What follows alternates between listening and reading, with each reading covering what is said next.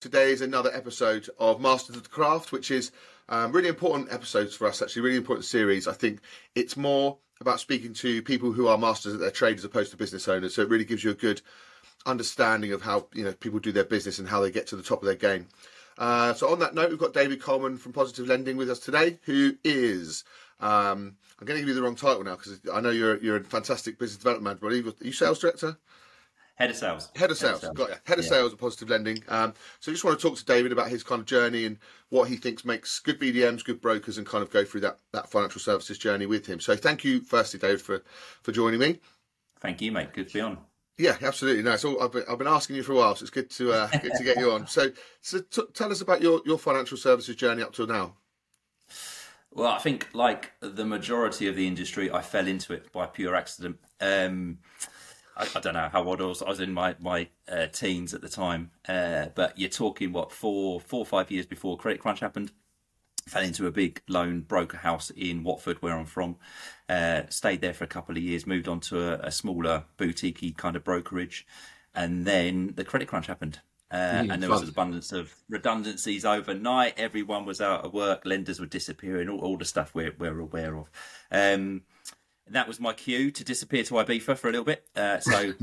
Jumped on a plane, had a good time, spun some records. So I went into recruitment in 2008 after the crash, and you went to Ibiza. I think one of us got it right. I think that's probably you. Absolutely. And then I returned not so long after, ended up going into insolvency because obviously that's where the market was, business, to be fair. And a big insolvency house that just opened up local to where I was, and I ended up staying there for 5 years, I think, 4.5 years. Yeah. And then I really enjoyed my time there, but it just wasn't my passion really. Got into retail finance shortly after that for a little while. That just really wasn't my bag. And then the market started to pick up a little bit, and then opportunities presented itself. And effectively, I was at a smaller packager for a brief period of time. Got approached by my old boss back then, Jackson, who got in contact, had a meeting with him and Paul. And the rest is history. I haven't looked back. I mean, it'd be 6 years in July that I've been at Positive. Amazing. What have you seen in that? Yeah. What have you seen in changes wise in that 6 years? Obviously, the growth of them, but what have you seen kind of change in that time with the business and how things have developed? I mean, our business has developed and grown. That we've added more products to our offering.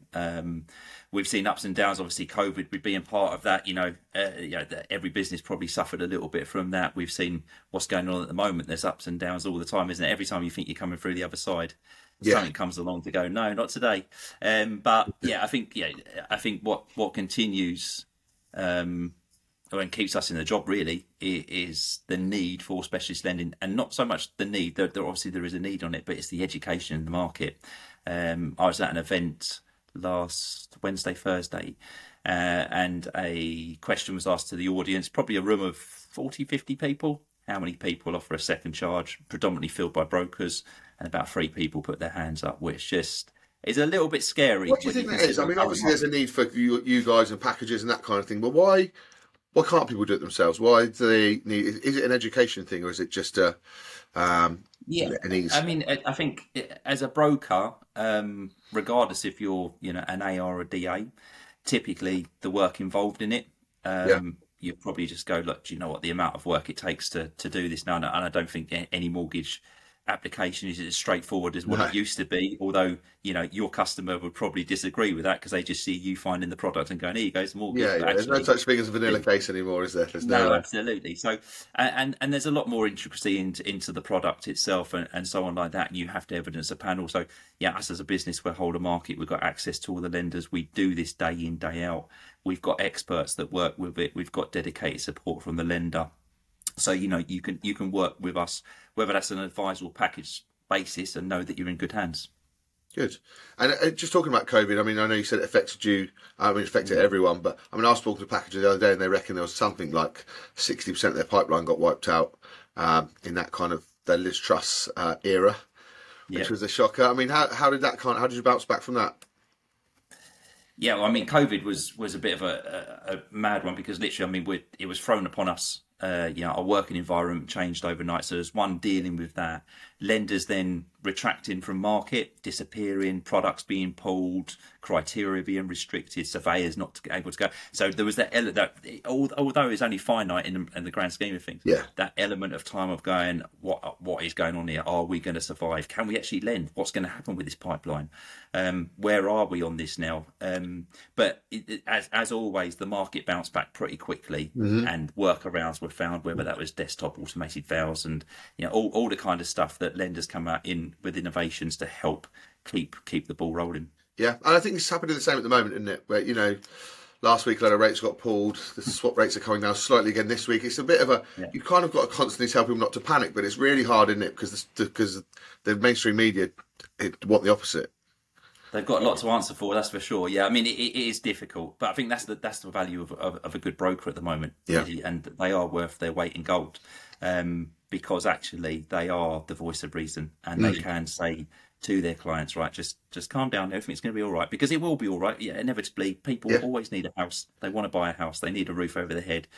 Finance will need to be lent, because that's what lenders do. If they're not lending, they're not operating. So, there will always be business to be done. It's the new normal, isn't it? When people have to get used to it, and it's educating clients on the new normal, because I've spoken to so many brokers who said, people have come back and said, that just seems really high, but you're comparing something completely different, aren't you? It's just, it's the new normal. It's a funny one. I think if you're a first-time buyer and you never knew what a 1% rate was, and all of a sudden it's now, can you afford it and do you want it? That's the question. Yeah, it should be the question all along, shouldn't it? Can you afford it? Do you want it? If not, don't have it. Yeah, exactly right. And and if you were used to having a 1% rate and all of a sudden it's jumping up to 4%, it's going to be a shock to some. I mean, my mortgage has just done exactly the same mode. It's going to go up by a bit too much for my liking this month, but we are where we are. Call it tough luck, isn't it? Exactly right. That's it. But it is what it is. You are where you are. So yeah, and you just have to allow for that, don't you? Hence the stress testing that doesn't seem to apply now. Right. But cool. Let's go on to kind of your personal brand then, because obviously I invited you on because you're very well known in the industry. You've done really well in regards to getting your kind of personal brand out there and that kind of thing. So it'd be interesting to see, because it's not just relevant to BDMs, it's relevant to brokers too, how important that's been for you and what that's meant for your kind of career, and whether that was strategic or you just kind of started it one day. Talk to me about your social media presence and your personal branding as a whole.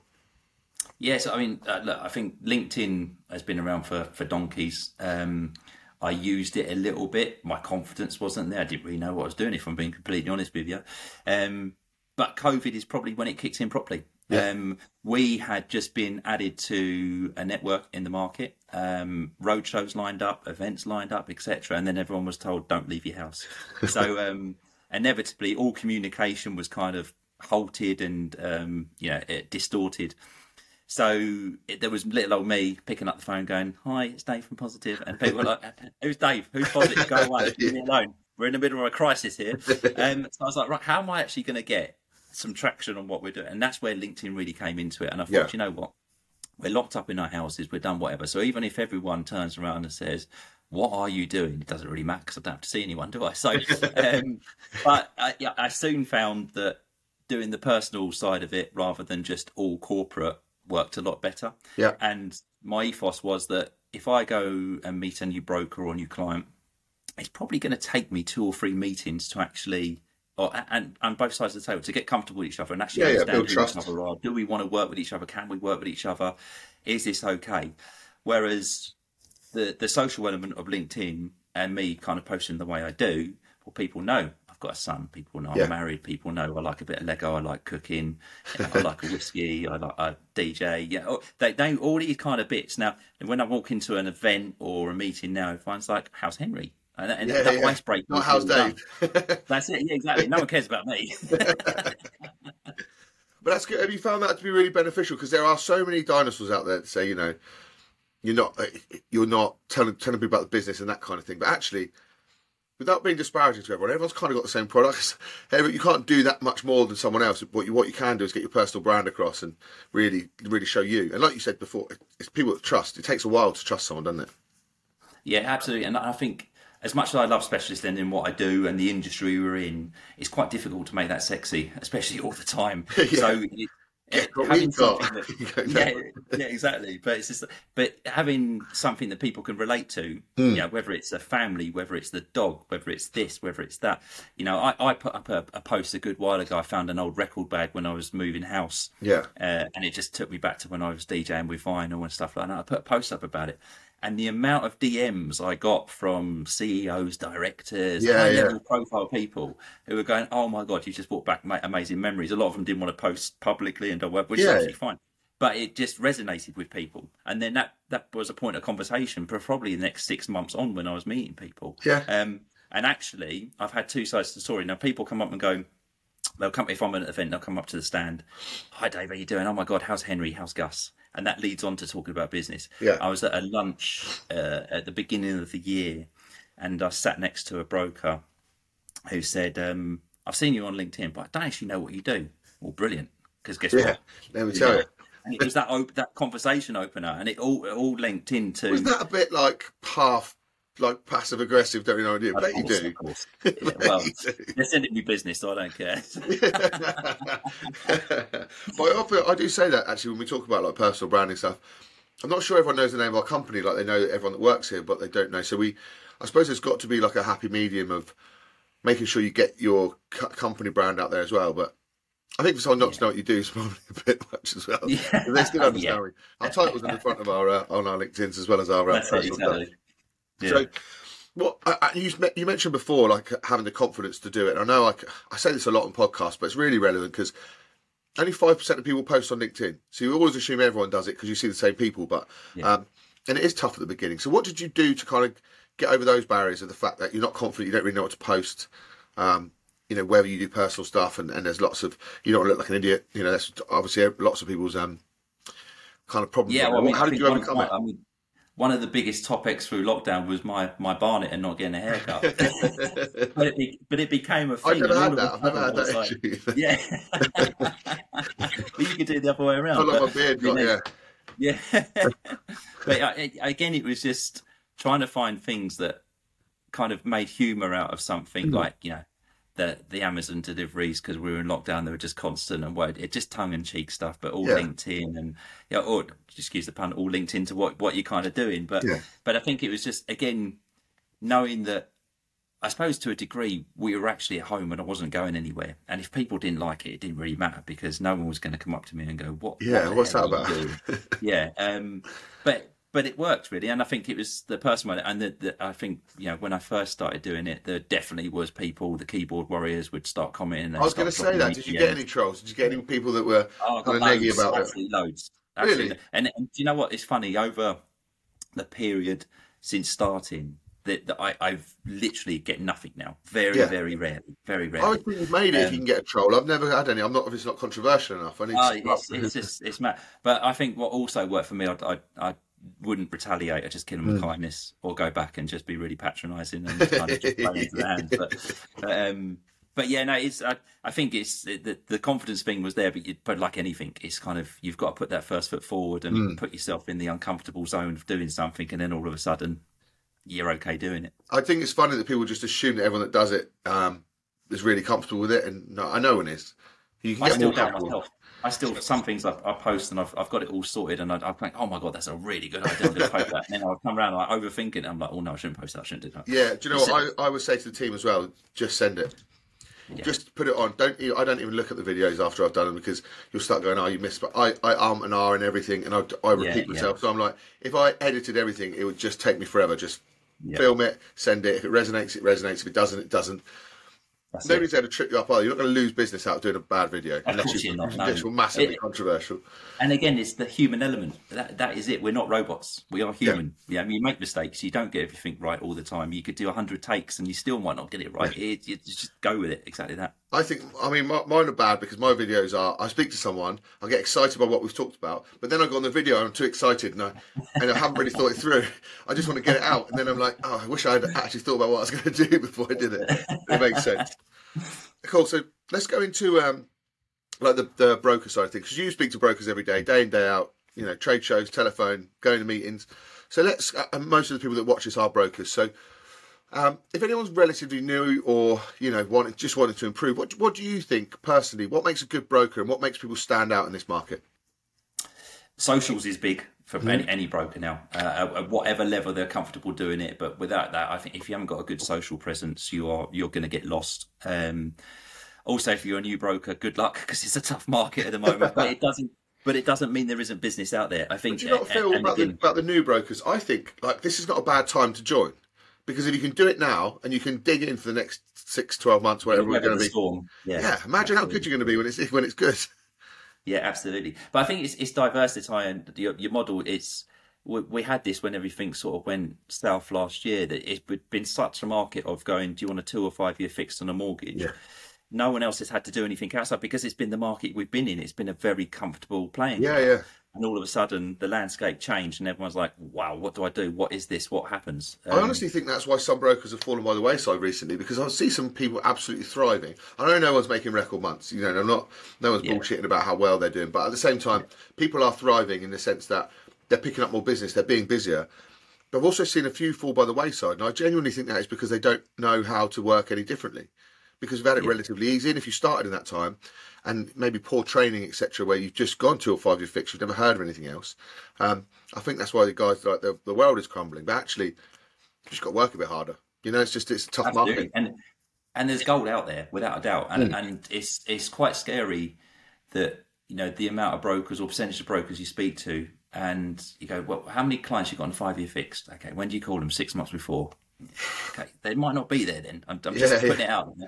But if you give them a call now and you ask for, what's their current situation, what's their circumstances, has it changed, are they looking to reduce their outgoings, are they doing this? There are conversations about, and it's not just leading into what we do as a business. There's insurance cover, there's life cover, there's all those all those conversations that could open up. It could be will writing cover because of things that be going on. Yeah, there's opportunities galore out there. You just got to be. How many life events happen within 5 years? There's so much, isn't there? Yeah, and for you to go, I'll just phone them then, and then some. I speak to some brokers who have been going sort of 10, 12 years and they're still buying leads. And I think if you just kept in contact with everyone for every 6 months, you wouldn't need another lead for the rest of your life. Send a birthday card to everyone. You wouldn't need another lead for the rest of your life. Absolutely. But it's crazy, isn't it? But again, we were very lucky that you just had a phenomenal amount of leads coming in. It was all 2 or 5 year fix. And so I think if you missed out on the relationship management side of things, you're probably feeling the effect now. Well, I think that's a lot of the stuff we do, when we go out and visit brokers and see brokers, or, for events and stuff like that. It's not really pushing Positive as a business. It's really talking about the opportunities that are out there, and actually how we can help with client retention, how we can add revenue to that business by the products we're doing. If you're not offering that, you're probably not offering a full rounded service. Yeah, and if they're not offering that, they're going elsewhere. And if they're going elsewhere, they are phoning them every 6 months. Yeah. So, what else do you think, attributes wise? I know obviously the socials are important, but talk about kind of the type of person you need to be a successful broker. What do you think? What do you see in your guys that are smashing it? What do you see? Any kind of connection between their characteristics? Yeah, I think if they're sort of a standalone broker or firm, you've got to be surrounded by the right people. You've got to be networking as well. I think that the networking side of things is so vital. I think that there's still a stigma around, that's the competition, I shouldn't be talking to them. Listen, there's enough food out there for everyone's plate. You've just got to be in the right areas, picking up the right menus. But it's just if you're bouncing off people and you're seeing what others are doing, successful people as well. If you're looking to grow or looking to learn, be around those people. They'll help you get to where you need to be to inadvertently as well. Or, there's so many good individuals in our industry. If you turn around and say, I'm struggling in this area, I need to be a bit help with this, people will offer a helping hand. People are massively helpful. I don't think people even appreciate how much, especially successful people. It's a real trait of successful people that they want to share it. They want to share the wisdom. Absolutely. They're happy to. Yeah. I think that's really important that brokers can understand they can go to other brokers. Having said that, this is an interesting one, actually, I wanted to talk to you about, probably just because I was going to rant about it. But your LinkedIn or your social media presence is very positive. Everything is, you've got some humour in there, obviously got your business in there, that kind of thing. I feel like some brokers are really missing the point when they moan about time spent on the phone or, can't get hold of my package, can't get hold of my lender. Your strategy makes sense because you're aiming at brokers. But brokers aren't aiming at brokers. They're aiming at clients. So I feel like some of it's been really missed. There's no strategy as such, but it's just been the point of social media has been missed, I think, by some brokers.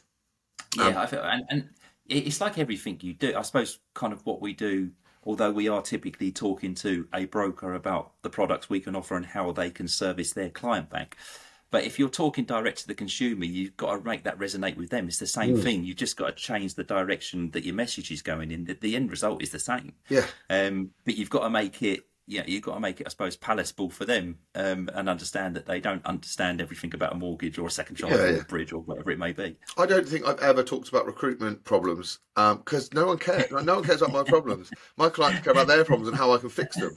So it seems strange to go on and say, God, Santander are a nightmare. Like, I don't care. Yeah. I want you to fix my mortgage. Yeah. I want to see your positives about your case studies, about how much you can do. And I think sometimes, I don't know if that's other industries because I'm only connected to brokers, but it seems it really happens a lot with brokers where they just talk about their problems so wherever other brokers can go. And I get that, like you've got a bit of a nice network where you can go, yeah, I agree, they are rubbish, or yeah, it has taken a long time, the service levels have dropped. But I think they're missing the point of social media in the sense that we still need to sell, we still need to make money, and you're not going to do that by moaning. And I also think, if a lender is struggling, which the lenders do, they do it all the time, by someone posting on social media about it, it might get it off their chest, but it's not going to change anything. They're not going to go, change their CRM system because everyone's just posting on LinkedIn. We better sort this out. Come on. Yeah, someone's tagged me in it. No, I agree. I do. The only thing I would say the moaning helps with is not helps with, but the conditional selling from estate agents. I think brokers do need to get together But I think the difference on that is that's an education and an awareness piece. And then what with that, I'm fully supportive of that. That's calling out bad practice. 100%. I think there's nothing wrong with tagging people that do it.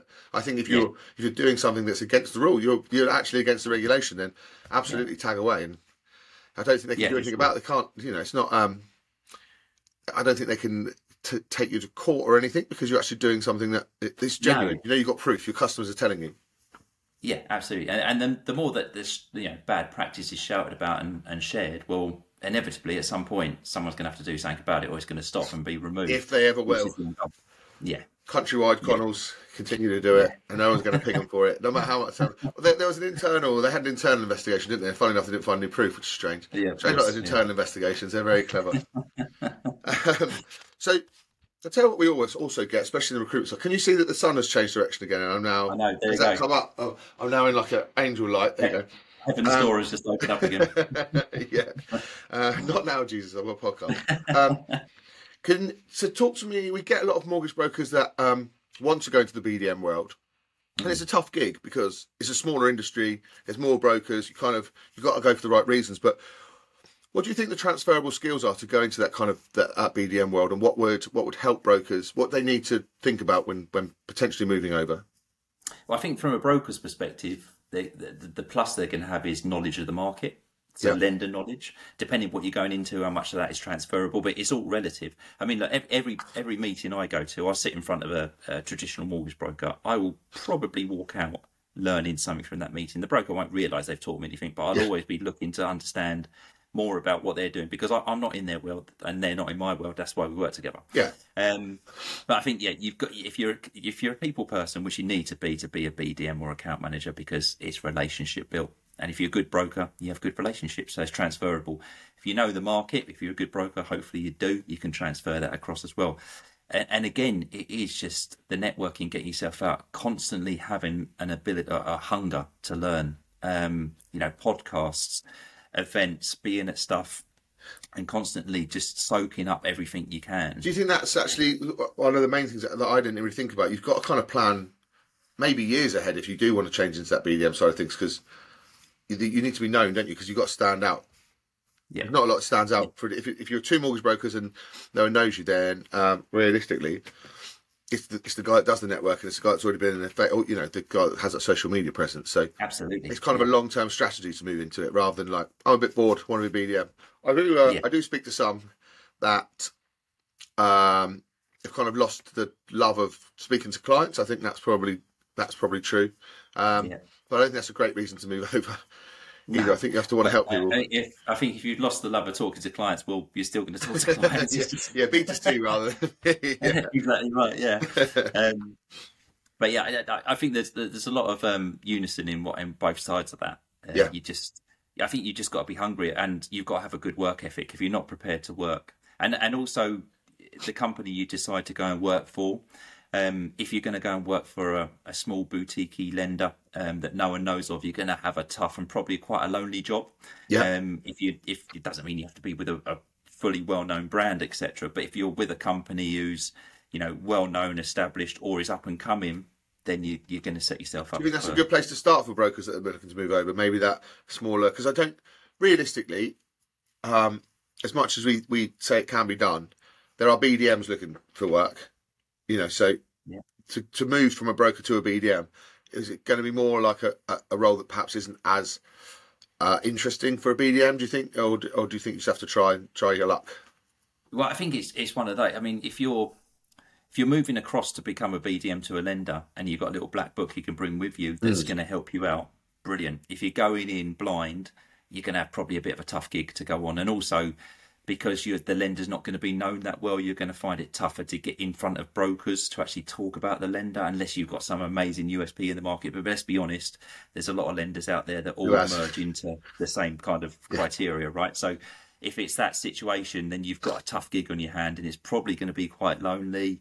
There's probably going to be quite a lot of pressure on you because it's a small lender just starting up. And I don't think people take that into account, actually, with BDMs. I think brokers think that they've got quite an easy role because you're handing out donuts, etc. But like you just said, then it's quite a lonely role.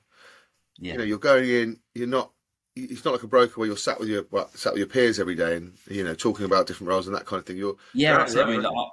The one thing I love about the job that we do, sort of being on the road, or being at home, is that you're out and about. You're not tied to a desk. The thing I miss about it is being around a desk with everyone and bouncing off everyone's ideas and banter and whatever else is going on. So it's a real catch. I always try and talk to the team daily just to catch up, and it's not even just about work. Yeah, obviously you want to know what they're up to and doing up, but are they okay? What are they doing? What they've done on the weekend? Because you don't have them conversations. No. I always think that it's as much the same as working from home. You miss the chair turn situations where, especially when you can help someone. I think there are people missing out on being helped by senior people because you've got to set up a Teams meeting for it, as opposed to much the same as when you're telling someone they haven't done something right. If you can turn on your chair and say, "That's not right. Can we do this?" It's much more palatable than setting up a meeting, because then all of a sudden it's a serious thing, isn't it? Because you have to have a meeting to talk. Yeah. So I suppose there's kind of swings and roundabouts with both the working from home BDM kind of situations. That's been really useful, David. I ask everyone this at the end. I know you're not a broker, but as it's the same question, I'm going to ask anyway. If a new broker's come into the market, you can give them one tip to be successful. What would it be? Speak to Positive Lending. No, I, as much as I do, I think be open to other ways of helping clients. Don't be scared. There's still an element, especially I suppose if you're new. Don't be scared of specialist finance or alternative finance solutions because they will lead you into different client banks. Don't be scared about going and speaking to solicitors and lawyers and estate agents to look at lead referral systems. Look at land, look at development, look at auction, look at other ways. It's scary stuff if you've never done it, isn't it? But like you say, you just need to speak to people. You need to get... But then that's where the brokers talks to us. As I said, we don't push... The positive model we push, this is how it works, this is how we can help you, this is the customer journey, this is what it looks like.